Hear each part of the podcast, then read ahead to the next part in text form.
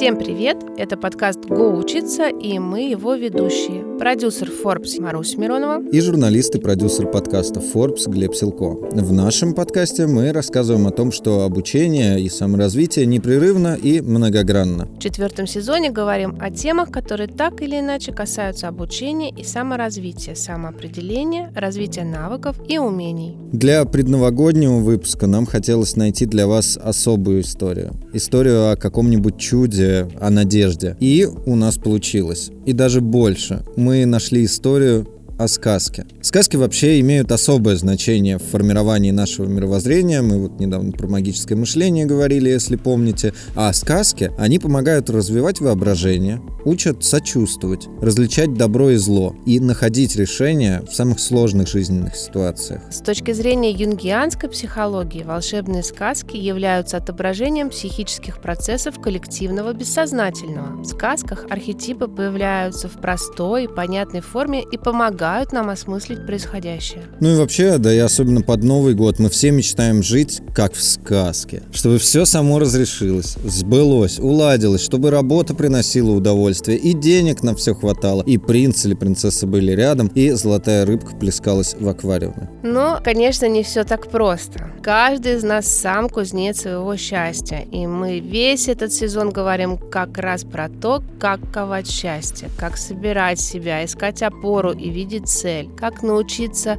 жить. И сегодня о том, как Золушка-пиарщица стала феей-сказочницей, расскажет моя давняя знакомая. Я и с удивлением, и с восхищением, даже с неким э, таким недоверием из разряда «бывает же такое», наблюдал ее трансформации многие годы. Мы с ней работали сначала в одной и той же редакции, а потом очень долго пересекались уже в ее бытность пиар-специалистом. Сегодня с нами в студии, нет, не Снегурочка, а бывший директор по коммуникациям фестиваля «Контекст» Дианы Вишневой, Павловой, а теперь автор детских сказок Валя Филипенко. Привет, Валя. Привет, Маруся. Привет, Глеб. И после такой подводки даже не знаю, что можно сказать. Чувствую себя какой-то очень ответственной за каждое слово.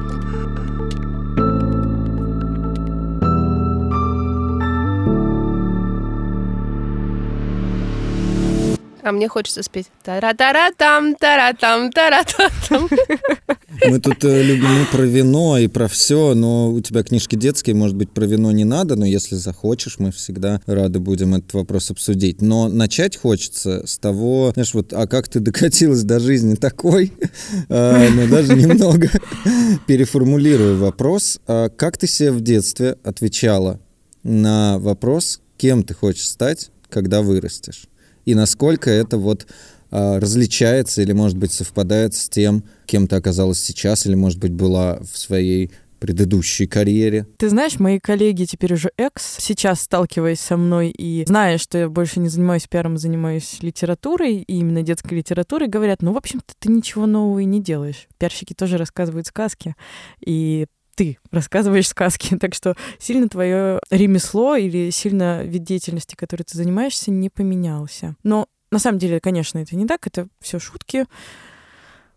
Смешные или не смешные, с какой стороны посмотреть. Отвечая на твой вопрос про детство, еще дошкольницей, будучи маленьким ребенком, мы с сестрой играли в основном вместе, мы не ходили в детский сад. И я в детстве как раз э, сочиняла сказки и книжки mm. для игрушек. Объективно мечта сбылась. И это было первое, чем я хотела заниматься, но Конечно, я тогда, наверное, не называла себя писателем и не, не формулировала это так, но мне нравилось писать э, книжки для игрушек. Мы играли в школу или в э, библиотеку. В моей э, детской голове я очень хорошо помню эту смысловую связку. Нужно было сделать все самостоятельно, то, что ты используешь, то есть какое-то первобытное восприятие реальности, такое ведение полностью хозяйства 360. Ты делаешь сам одежду для игрушек, ты сам делаешь для них книжки, ты там, не знаю, строишь для них домики.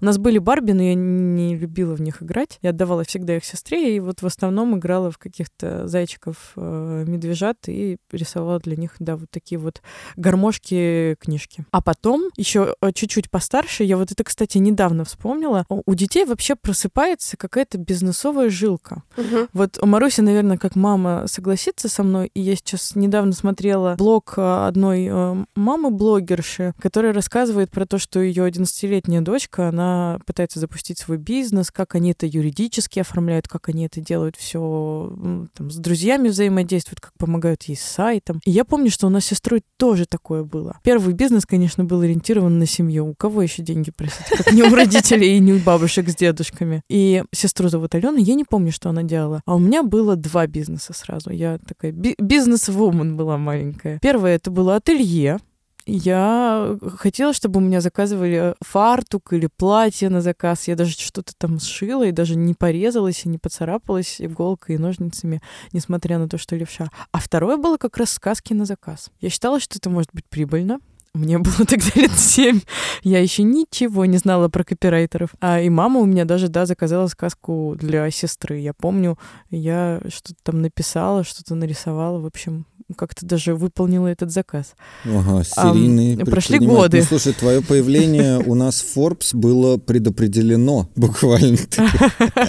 Да, почти 25 лет назад сделала первый шаг в сторону интервью Forbes.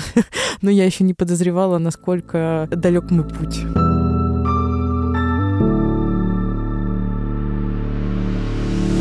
Ты говорила, что и пиар тоже это своего рода умение рассказывать сказки. Возможно, ты подразумевала здесь сторителлинг. Мне хочется вот какую линию провести. В детстве все было наполнено сказками. Сейчас они вернулись. То, что было между, возвращаясь к твоему... Было ли это сказкой? Да, было ли это Или хоррором? Или как-то связано тоже со сказками. То есть пиар воспринимался как продолжение, может быть, просто в более взрослом таком оформлении, знаешь, с налетом серьезности, всех тех же историй. М-м.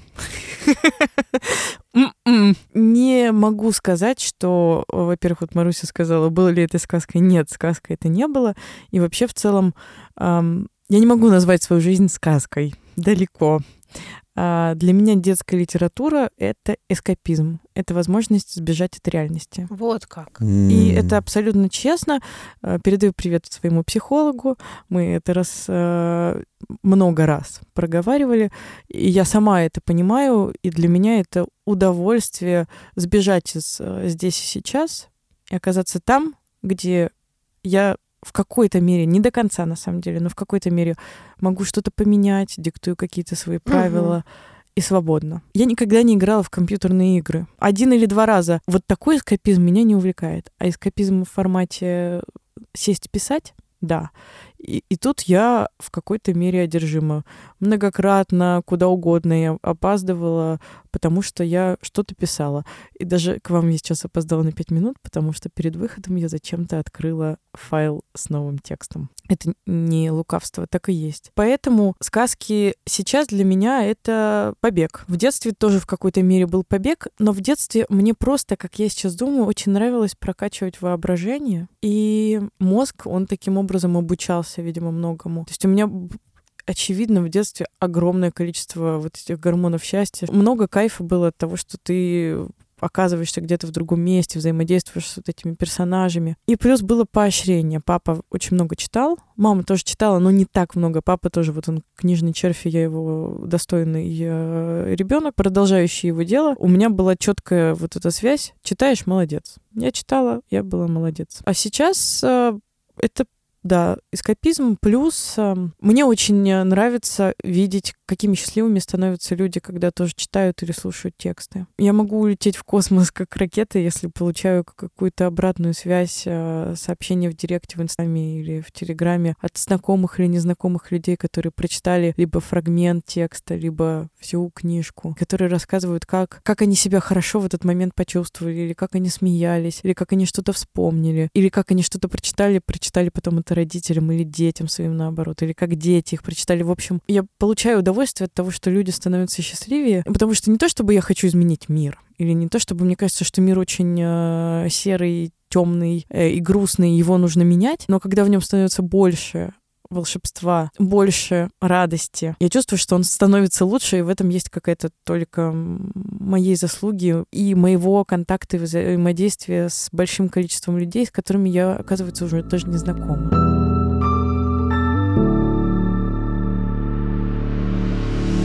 хочется поговорить про тот переходный, поворотный, наверное, момент. Мы поняли, что пишешь ты всегда, везде, постоянно, всю жизнь. Как говорят, в пиаре гораздо лучше платят, чем в традиционных медиа. И хоть это и сложная работа, но она такая, знаешь, как бы это стабильно. Это то, что называется нормальное в кавычках. А принять решение и уйти писать сказки, даже если это то, чем ты занимаешься на досуге всю свою жизнь, не пропускаешь там станции в метро из-за этого, это очень смело. Ну, я здесь без какой-то иронии, без подвоха это говорю. Что щелкнуло? И где щелкнуло, что ты такая, все, я ухожу, увольняюсь, и теперь я пишу сказки. И сейчас я буду издаваться. Как это получилось? Я занималась почти всегда культурным пиаром и работала в культурных институциях. В фонде Дианы Вишневой, работала в парке Горького, еще работала в Музее современного искусства Московском, который МОМА называется. И э, на фрилансе немного. Я сотрудничала с э, бюро Тани Немировской «Весна скоро», а еще с коммуникативным агентством PBN. Это было вот в конце после ухода из фестиваля «Контекст». Сейчас объясню, как это случилось тоже. Культурный пиар — это немного денег, Глеб. Да, а, кажется, что это стабильно, что тоже на самом деле не так, но пиарщики в культурных институциях получают примерно столько же, сколько все деятели и сотрудники культурных институций. У меня был опыт э, корпоративного пиара. Я работала в тогда еще Мэйле, который теперь VK Group, а тогда это был Mail, Delivery Club. Я была пиарщиком этого сервиса доставки еды. И там у меня была, да, хорошая зарплата. Я тогда шиковала и накопила денег. Я потом их потратила. Ну, в общем, да, это был стабильный доход, ДМС, вот эти вот все приятные профиты, смузи в офисе. Надолго меня не хватило там. Там другие есть подводные камни, обратная сторона у Луны, она очень шершавая. А в культурных институциях тебе много не платят. И почему я не уходила, собственно говоря, в литературу довольно долго, ну как долго, где-то год я раскачивалась, хотела, думала, но не делала это, потому что у меня никаких накоплений не было. Я жила фактически в ноль. То есть моей зарплаты хватало на то, чтобы покрывать э, аренду квартиры, на какие-то мои базовые потребности в саморазвитии, походы в музей. Хотя часто я ходила в музей, потому что меня туда звали на открытие. И, по работе. Так, это по работе, да. Вот я в театр по работе, на открытие выставки по работе, а у нас там концерты, я тоже на нем по работе. Сейчас меня меня тоже иногда где-то зовут. Спасибо большое. Но уже вот эта статья расходов, она возвращается, потому что теперь я в Пушкинский покупаю сама билетик э, в МХТ Чехова тоже. Раньше было по-другому. Но и путешествия. Я очень люблю кататься куда-нибудь. Раньше можно было чаще ездить в Европу. Сейчас вот летом я уехала в Африку. Хоть куда, хоть куда, лишь бы поехать, да, посмотреть на что-то. И поэтому накоплений у меня не было. Никаких ипотек. Я об этом мама, когда с папой пытаются меня спросить, когда я буду где-нибудь себе недвижимость покупать, я всегда говорила, вы что, Какая ипотека? Я же работаю в сфере искусства. Мои духовные доходы выше, чем мои финансовые. И поэтому, с одной стороны, уходить было не страшно, потому что терять особенно нечего. Ну, нет, конечно, есть чего, но это не миллионы, не много сотен тысяч рублей. А с другой стороны, и накоплений не было, чтобы вот сделать этот прыжок веры. А потом, когда у меня стало больше появляться договоров на книги, гонорары стали расти, строки МТС предложили мне вести подкаст. И мы продали права на два фильма. У меня появилась возможность сделать этот шаг. И первый раз я вот ушла из контекста в декабре прошлого года. Страх не позволил мне долго быть без работы. Я через две недели все равно открыла Headhunter и стала работать на part-time, который все равно превратился в full. Все равно потому, что я педант, и, и это невозможно. Я сотрудничала вот как раз с PBN и с э, бюро «Весна скоро». Два прекрасных агентства, клиенты их счастливы, и, ну, и, и сотрудники в основном тоже. Ну, просто, ну не то, что рожденный ползает, летать не может, но я уже вкусила это, когда ты можешь по-другому немножко жить и взаимодействовать с реальностью. И уже хочется вот так и жить и взаимодействовать с реальностью. И в итоге, когда я в январе-феврале вышла на работу, я до мая еще поработала по парт-тайму, то там, то тут. В общем, все равно что-то делала по пиару. А в июне сказала, ну все, больше не могу. Отпраздновала день рождения 30-летия в мае, и в начале июня закончила последних два проекта, и новые не взяла. Красиво.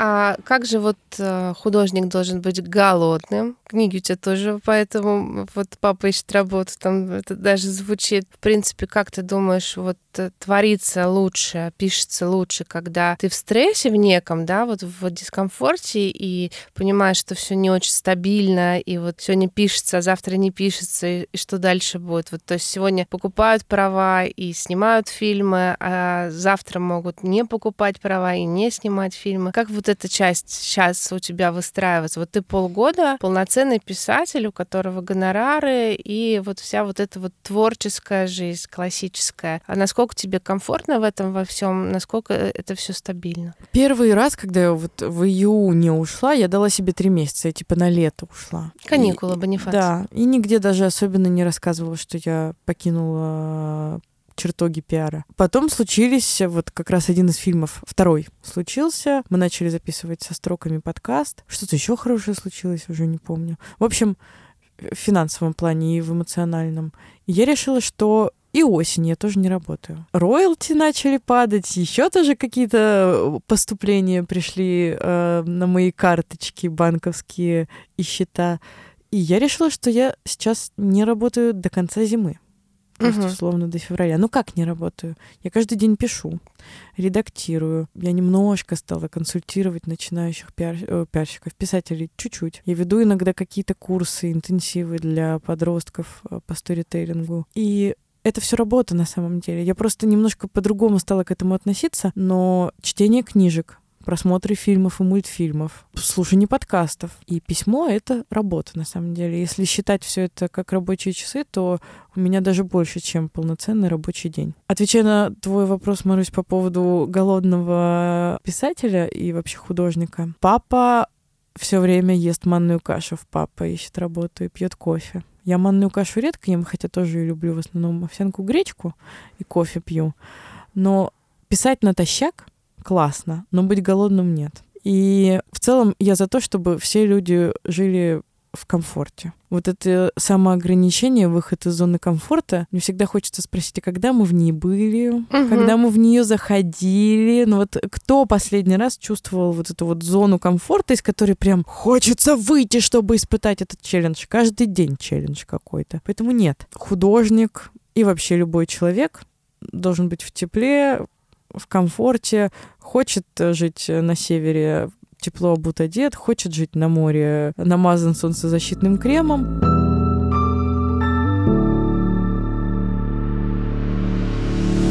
При этом, да, хорошо что-то делать натощак. Хорошо что-то делать после медитации.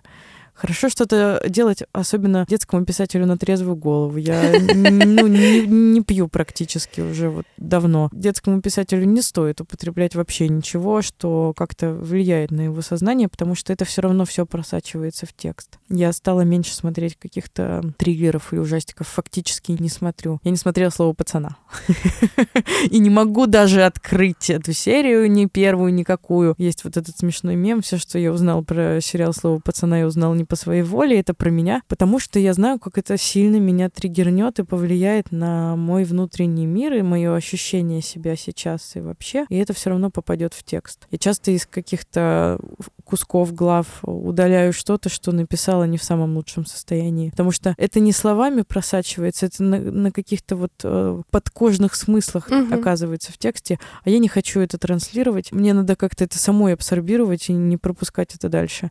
В, в физике есть есть понятие полупроводники, угу. проводники и, по-моему, не проводники, да? Вот древесина не проводит электричество. Я хочу быть древесиной, не хочу, не хочу вот этот э, негатив и напряжение пропускать и проводить. Детям и так прилетит и достанется это откуда-нибудь. Не буду этим источником для них еще одним.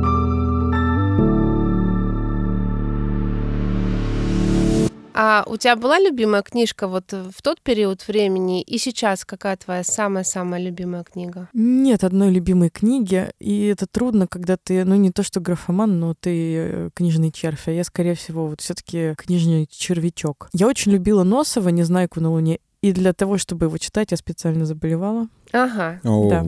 Я помню, я... Не только бизнес-вумен, но и манипулятор. И симулятор, да. И симулятор. И главное, а, а, я такой кайф испытывала от того, что я заболела и могу дома лежать и прочитать все эти три книжки «Незнайки на Луне». Э, «Незнайка в солнечном городе» и вот третью часть. Ужасно мне нравилось. Угу. Я была так горда собой. Родители в целом были не против, потому что я действительно не мультики смотрела, а книжки читала, но в школу я несколько дней, да, не ходила. Еще я, конечно, любила Гарри Поттера, ну куда без этого. Мы росли вместе с ним и выходили книги, выходили фильмы, все мы ждали письма из э, Хогвартса, конечно. А у меня есть шрам на лбу, он не молния, но все же на лбу и все же шрам. В общем, как-то очень хотелось взять в руки волшебную палочку, наколдовать, надеть мантию и вообще оказаться в этом сказочном мире. И еще я очень любила поэзию Пушкина. Ладно, это тоже э, такой must-have и банальщина, а что-то из необычного. В детстве я обожала «Маленького принца», а сейчас я перечитываю его каждый год, и у меня э, теперь новый уровень. Я сейчас его читаю на иностранных языках, вот на английском, mm. например. Уже мы, мы вышли с ним на новый уровень отношений с э, Антуаном де Сен-Экзюпери. А еще я обожала в детстве читать научпоп. Кроме энциклопедии, книжек, которые дарили родители, я уговаривала мне покупать журнал «Эрудит». Это как э, сейчас есть журнал «Дилетант» uh-huh. про историю для взрослых. Так вот, в детстве у нас был «Эрудит». И еще я участвовала в самом умном когда-то. Что? Э, да ладно? Раз... Да, да, 10-11 лет. И я поэтому много ботала и читала еще для этого конкурса.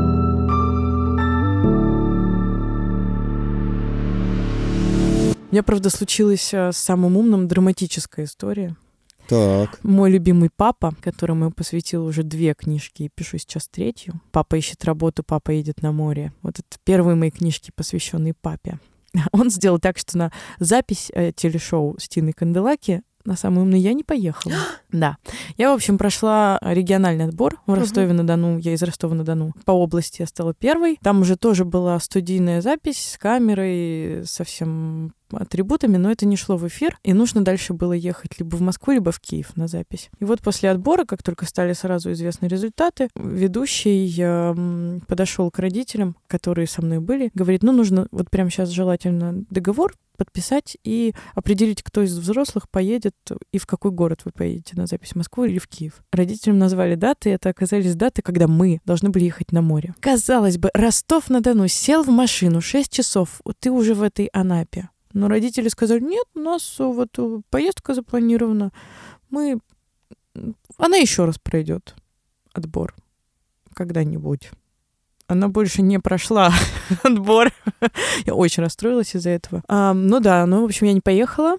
То есть я, по идее, должна была именно э, с прекрасной Тиной Канделаки отвечать на ее вопросы, э, скороговорки. Но папа с мамой решили, что э, витамин D, йод, э, впитываемый детским организмом из Тины э, Черного моря, намного полезнее, чем участие в федеральной записи, да. Грустная сказка. Тина, но не та.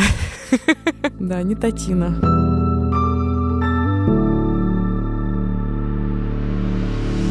Побуду шапокляк, или другим отрицательным персонажем сказки, но спрошу, хорошо, вот, то есть есть люди, которые читают, хвалят, делятся положительными впечатлениями, и это тебя заряжает. Но наверняка же есть те, кто критикуют, те, кто находят какие-то недостатки и прочее. Как ты с этим э, работаешь? Как ты воспринимаешь эту критику? То есть это вот получается изнанка вот того успеха, который у тебя есть, э, изнанка того признания, которое ты получаешь. И чем популярнее становятся твои сказки, сказки, чем популярнее ты становишься как автор, скорее всего, тем больше негатива в твоей жизни появляется от людей, которые, скорее всего, любят покритиковать или любят покопаться в том, что не так. Тут нужно вернуться к опыту пиарщика, а еще у меня было небольшое спортивное прошлое и танцевальное. О. И к субъективной и объективной критике я привыкла для меня это не травмирующий опыт, и плюс еще у нас не самые равнозначные отношения были к нам с сестрой в детстве, ее за все, все, все всегда хвалили, а меня за все, все, все всегда говорили, ну молодец, или ну, ну как бы так и надо. Ну да, а, а что могло? А ты как-то могла по-другому, да? да? А что как-то как это? Подождите, что? Ты могла четверку или тройку получить? Нет, конечно, ты не могла а, ты могла устроить скандал? Нет, ты не могла. Поэтому, да, все было как бы само собой разумеющееся. Но в литературе, так же, как, кстати, в работе пиарщика, есть разные слои критики. Есть внутренняя критика, которую ты получаешь еще до того, как что-то будь то пресс-релиз или сказка, вышла на поверхность и получила некую публичность. Когда я была пиарщиком, э, эту критику мне предоставляли руководители, ага. которые читали пресс-релиз и говорили э, звездочка, звездочка, звездочка, э, вот тут надо переписать, переделать, а что ты не могла написать лучше? Ну как-то не продающее. Слушай, я сейчас возьму сама все переделаю. Ну разные ситуации были, хотя часто меня тоже хвалили, и у меня были классные руководители, у которых я тоже многому научилась. Но была и, э, субъективная критика, необоснованная. И у меня есть некая броня против этого. Не то чтобы толстокожая, совсем нет, но я умею сказать, ну ладно, сейчас еще одну версию напишу.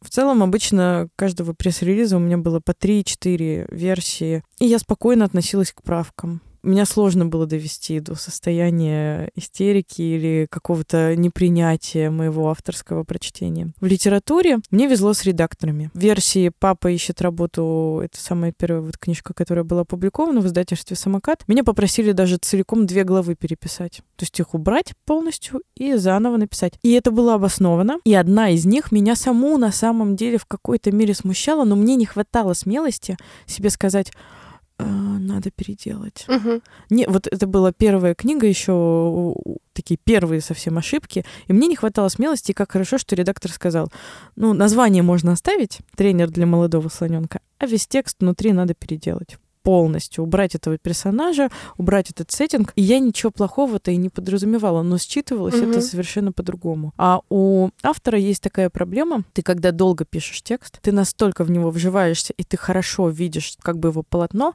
что ты на самом деле не можешь объективно взглянуть на него и понять, какие еще смыслы считываются. Есть технологии, это не мое изобретение, я просто этим пользуюсь так же, как и все. Нужно написать и дать отстояться. Угу. Две недели, месяц, чтобы потом свежим взглядом открыть и уже как читатель воспринимать текст. А я дописывала эту сказку в Переделкино в резиденции в 21 году. Только дописала, сразу сдала, и вот через неделю получила эту правку со словами «убираем». То есть я даже не могла, на самом деле, еще объективно оценить и понять, что я там написала. Но это не единственная, конечно, критика в моей жизни. Сказка про Бабу Ягу, Баба Яга на Новый год, которая вот вышла в строках и которая будет экранизирована в следующем году как фильм. Я получила первый раз документ э, полностью розовый. То есть там его, как, как я шутила, его как будто бы Барби поцеловала. Это были правки. Ты всегда имеешь право, во-первых, отказаться от них. Ты можешь попросить объяснить, зачем это нужно править, а что-то действительно хорошо, что можно поправить. У нас был прям такой долгий долгий диалог с редактором в этом тексте. Я говорю весь розовый, ну,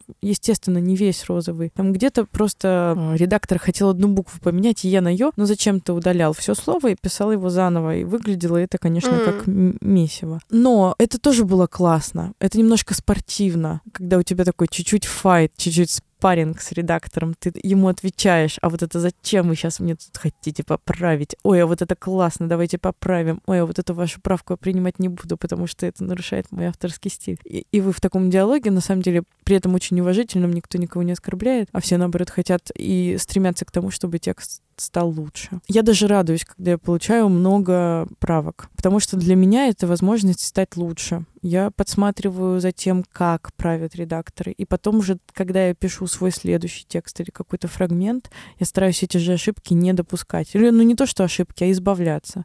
Потому что важна лаконичность, емкость а, слова. У меня иногда бывает такое, что я ухожу в, большое количество депричастных оборотов и эпитетов, а мне нужно это подчищать. Порой это не везде уместно. Я тоже слежу за тем, как редакторы предлагают мне это подкорректировать. Ну и недавно мне э, один знакомый писатель, Just for Fun, предложил почитать отзывы э, в Озоне ага. на мои книги. Там не было критики вообще. Единственное, смешно один раз э, в одном из отзывов мама написала, ну я книжку ребенку купила, но читал папа, потому что книга про папу. Это хорошо, я рада этому. Э, есть такое явление кидалт, это когда взрослый взрослые читают детские книжки. Угу. Я его, кажется, пропагандирую. А один раз э, написали «Хорошая бумага, иллюстрации черно-белые, но тоже ничего. Книжка вроде не захватывает, но написана качественно». Я подумала, ну, не захватывает, это, конечно, минус. Но написано качественно вроде ничего. И бумага тем более неплохая. Мы, в общем, с самокатом молодцы, справились. Пять звездочек поставили.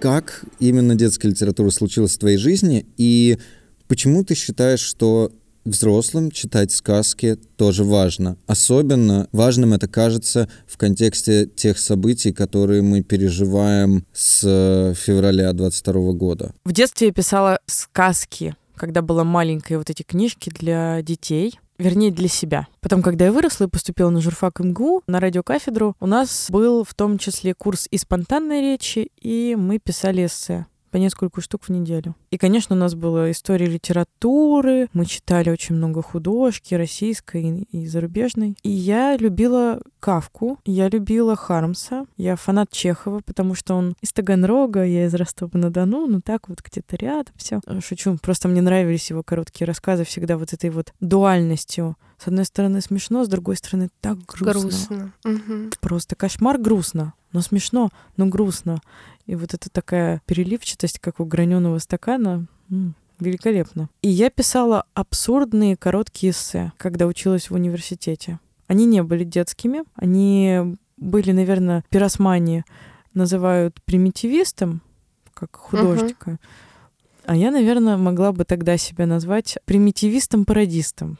Я пародировала Хармсу, Кавке, Чехову и немножко Саше Соколову. Вот такой вот игрой слов, когда читатель вдруг проваливается между двух строк и оказывается в какой-то другой вселенной, что-то немножко от Алисы в стране чудес. И все это было в рамках и учебы на журфаке как эссе, и отработка тоже своего какого-то стиля. А потом я стала все чаще и больше замечать, что природа абсурда и природа волшебства очень близка, потому что волшебство — это допустимая в тексте абсурдность, которая имеет некую цель — радость, счастье, исполнение желаний или трансформация. То есть волшебство — это осознанный абсурд. И мне стало это все больше и ближе, и больше нравиться. Плюс я очень люблю детей. С подросткового возраста у меня есть трепетное отношение к маленьким людям. И это не сюсюканье, типа, он какой холёсий, такой вот лезет, такой лапками дергает. Нет.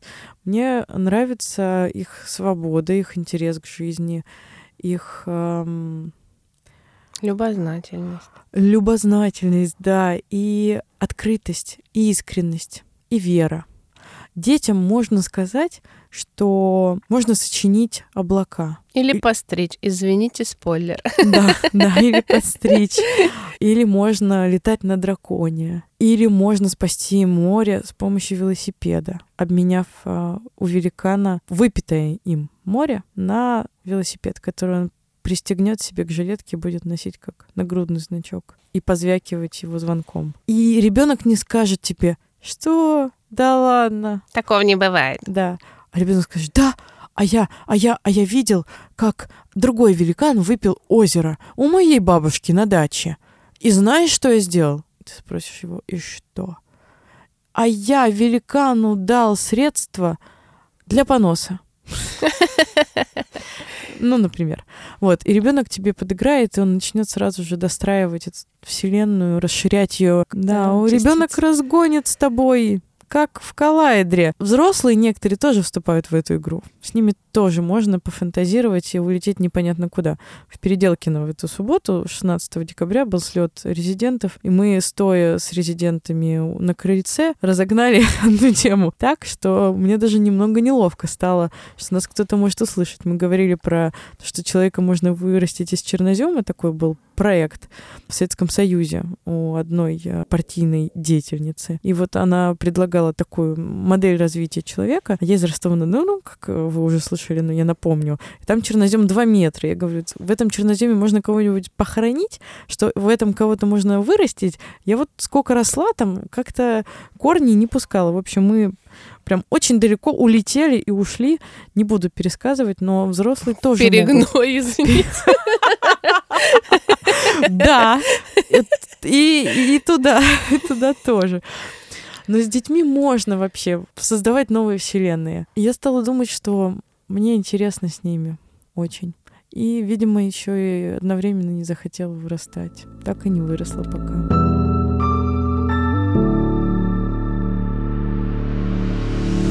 Красиво. Да ладно, взрослый это миф. Ну, я абсолютно серьезно тебе говорю. Так что куда расти-то? Только старше становиться граница взрослых и детей, это, конечно, тема отдельная для разговора. Наверное, вот Маруся тоже как мама может это отметить. Ребенок это не человек, который глупый. Ребенок это человек, который, ну, он не такой самостоятельный, как взрослый, потому что у него нет там физической какой-то супер полноценности, именно возможности дотянуться до верхней полки на шкафу или еще чего-то. Но это личность. Они личности, они личности еще с момента того нахождения внутри матери, на самом деле. И там, по моим двум детям я точно могу сказать, что каждый из них обладал своим характером, еще даже не появившись на свет. И они взрослые, а выглядят просто как дети. Просто у них другое восприятие этого мира. Мы испорчены, и я имею в виду чем? Опытом, мы испорчены знанием, мы испорчены болью, э, болью трагедиями, опытом и так далее. То есть вот это вот все на нас налипает, налипает, налипает, и мы, продираясь сквозь этот опыт, пытаемся, значит, что-то из себя изображать. У них всего этого нет, и они широко открытыми глазами смотрят на мир и впитывают его таким, какой он есть. А мы как раз, вот опять-таки, скорее всего, как отрицательные персонажи сказок, пытаемся им навешать какие-то стереотипы, какие-то правила, какие-то э, э, вот этот свой опыт.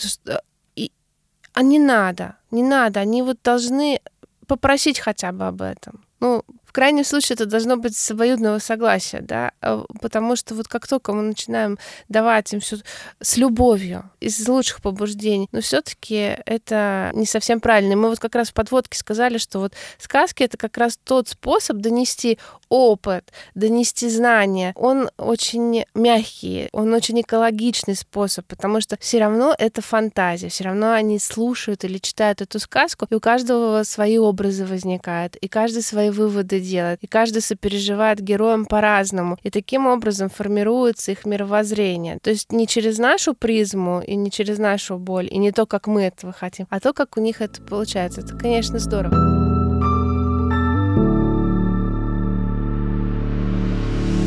Глеб как раз спросил, зачем взрослым читать сказки. И я хотела поблагодарить за кусочек в сказке про папу ищет работу. Я читаю-читаю, думаю, господи, какая идеальная семья. Не могу, мне противно. Какие они все там, вот, и все друг друга любят, и на пианино играют, и завтракают, и вообще.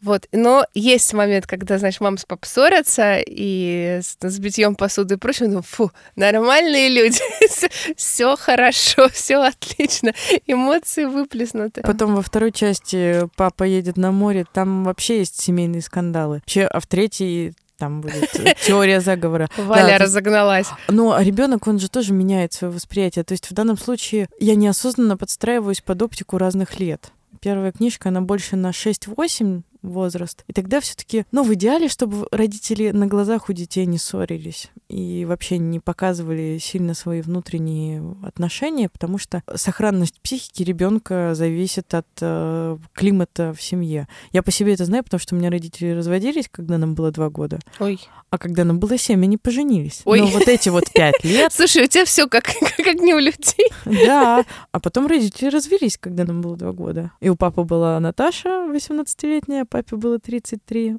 И мои отношения с взрослыми мужчинами вообще никакого отношения к этому опыту не имеют. Не-не-не-не. А у мамы был Стасик, это мое самое нелюбимое мужское имя.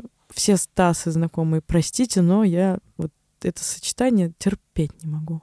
Был у меня бывший Стас, мы всего полтора месяца встречались, я тоже думаю, тут как-то.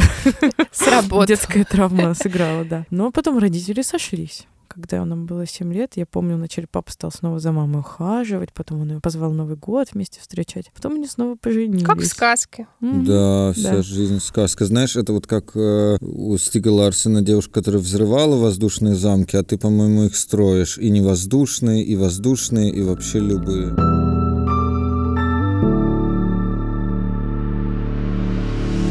От меня будет последний здесь вопрос. Сказка ложь да в ней намек добрым молодцам урок. И сам этот выпуск, он как сказка, твоя жизнь оказалась при вот чуть-чуть ее приоткрыть какой-то невероятной сказкой. И хоть ты пишешь для детей, но у нас выпуск, наверное, больше для взрослых.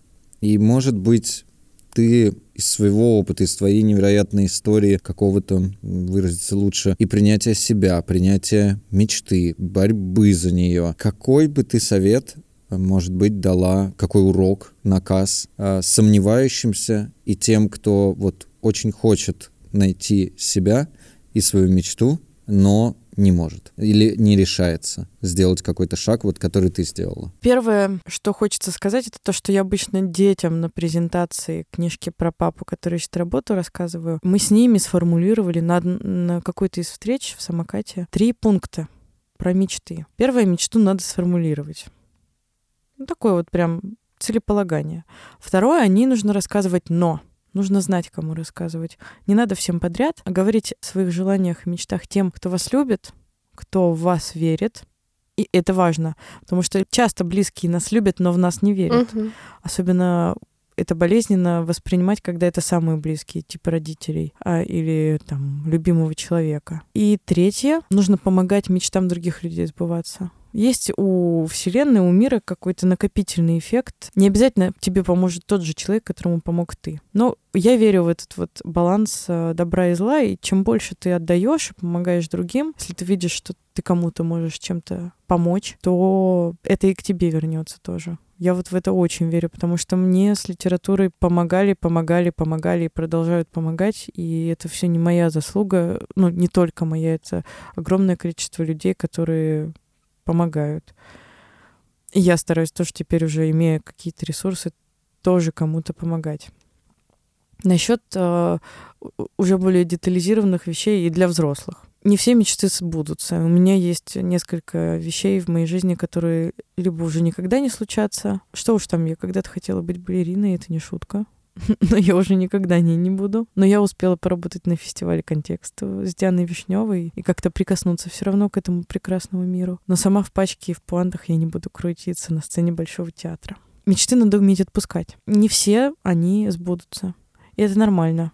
Абсолютно. Другое дело, что если очень горит, не надо вопреки, не надо с хрустом костей и зубов, но через вот любовь к себе, через проявление заботы о себе, делать, э, находить время 10 минут в день, 15, полчаса на выходных, заниматься тем, что вам нравится, тем, о чем вы мечтаете. Потому что если просто мечтать, она не сбудется, эта мечта никогда. Если в это вкладывать время, то она, конечно, может сбыться. Я читала, наверное, когда мне было лет 27, книжку «Важные годы» про десятилетия между 20 и 30. И там есть хорошо сформулированное правило 10 тысяч часов. Когда ты тратишь 10 тысяч часов на какую-то профессию или вид деятельности, ты становишься в этом в какой-то мере профессионалом. Я думаю, вот это правило 10 тысяч часов также можно переложить и на мечту. Когда ты тратишь 10 тысяч часов на то, о чем ты мечтаешь, оно получит какой-то результат и эффект. Возможно, это будет не то, что ты хотел. Условно, хотел стать космонавтом но через 10 тысяч часов занятия спортом, заполнения всяких заявок, волонтерства в каких-то космических проектах, ты все равно соприкоснешься с космосом, ты окажешься в каком-то контакте с ним. Возможно, не в скафандре и не в открытом космосе, но все равно, возможно, чувство невесомости ты уже где-то поймаешь. Поэтому надо брать и делать, брать и делать, брать и делать. По-другому не получится. Ну и еще, наверное, философский аспект. Те люди, которые верят в себя, они достигают успеха. Вера в себя это не значит э, бездумное, э, слепое движение вперед на пролом, пение мимо нот э, посреди Красной площади. Нет, это продолжение, опять же, вот действия. Когда тебе кто-то рядом с тобой сидящий говорит, о, у тебя не получится. Или э, в телеграм-канале пишут, в 2037 году э, все творческие профессии заменит GPT-чат. И ты такой думаешь, ну ладно, пойду, не буду ничего делать. Это не вера в себя. А когда тебе пишут в телеграм-канале, рядом сидит на диване человек и говорит, что у тебя не получится, а ты все равно делаешь, это вера в себя. Спокойное отношение к критике, разочарование, умение отложить дело в сторону, если ты не в ресурсе. Это тоже аспекты веры в себя, потому что ты не боишься, что если сегодня ты не села, не написал главу, завтра ты типа не сможешь. Нет, сегодня я не могу, потому что у меня нет сил, завтра я смогу. И это тоже вера в себя. Какой-то вот опора на свой накачанный пресс. Не знаю, как это еще сформулировать. Когда ты в первую очередь э, знаешь, что если это твоя мечта, она нужна тебе, и ты за нее несешь ответственность. Наверное, это вот последний пункт, который хочется взрослым сказать. При этом все, что я назвала, относится ко мне, да, но не всегда, не каждый день я верю в себя, не каждый день я двигаюсь в сторону своих мечт, не каждый день я спокойно отношусь к критике и могу остановиться, даже если не в ресурсе, но я стараюсь. И есть э, такая классная притча Оша про мастера, к которому пришла мать с сыном, и она говорит, мне вас посоветовали, у меня вот ребенок много сладкого ест. Ну, я сейчас на такой современной манере рассказываю, uh-huh. она написана чуть-чуть по-другому, но я так помню, к сожалению. Uh-huh. Только так и могу сейчас рассказать, так как не зачитываю. И мать говорит, вот сын ест сладкое, ничего не могу с ним поделать, там зубы проблемы, денег не хватает на количество булочек, условно. Мастер, сделайте что-нибудь. Мастер наливает чай, смотрит на сына, на мать и говорит, ну, приходите через неделю. Мать с сыном уходит, мать думает такая, ну ладно, посоветовали, он же вроде мастер. Через неделю приходит, говорит, ничего не изменилось, мастер. Сын все так же сладко ест.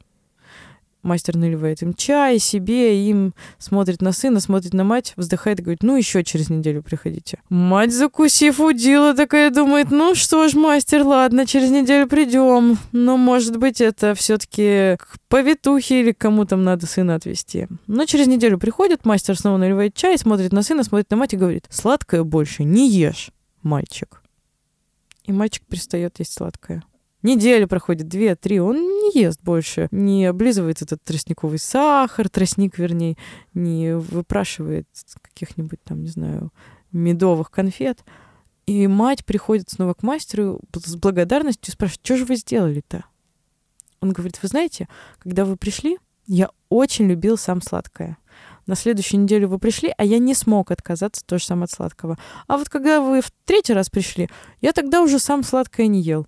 Поэтому те советы, которые я до этого озвучила, не каждый день, но я стараюсь соблюдать, поэтому не могу поделиться. А больше ничего не могу сказать, потому что других советов к самой себе у меня нет.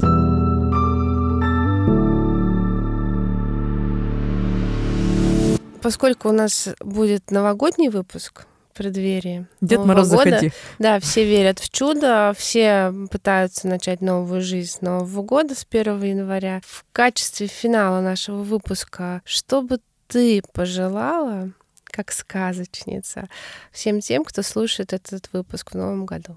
Ну, во-первых, поблагодарить себя за уходящий год, за то, что вы его провели так, как вы его провели, потому что по-другому вы никак не могли. И не надо себя копать и ковырять за это. И если составлять списки и планы на следующий год, то прям кайфануть и намечтать кучу всего. Туфли лабутены, полет на воздушном шаре, сто раз отжиманий, победа на чемпионате по джиу-джитсу, все, что хотите. И при этом понимать, что все это может не сбыться, но в тот момент, когда вы мечтали, вам было хорошо. А дальше как э, Бог пошлет, э, как вы сможете, как, э, опять же, наши сильные мира всего распорядятся. Вдруг сейчас курс доллара улетит, и мы не сможем себе больше позволять туфли Лабутены никак, даже у перекупщиков, условно. Но не ограничиваться в мечтах все таки что чудеса случаются. С моими книжками, с попаданием в резиденцию в Переделкино, с контрактом с самокатом, который является одним из самых лучших детских издательств, с первой книжкой дебютной сразу к ним попасть.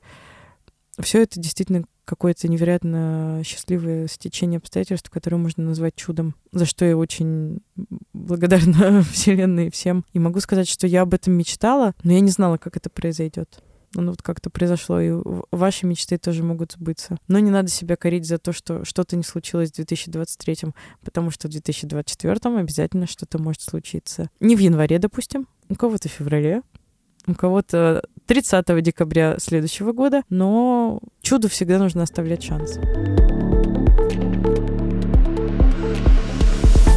Ну что же, будем учиться мечтать заново и будем учиться верить в сказку. Надеюсь, что все-таки следующий год нас пощадит, и у нас все получится. Спасибо большое, Валь. Спасибо, Маруся, спасибо, Глеб. Было очень приятно с вами поговорить. Всем слушателям спасибо, что вы дослушали до конца.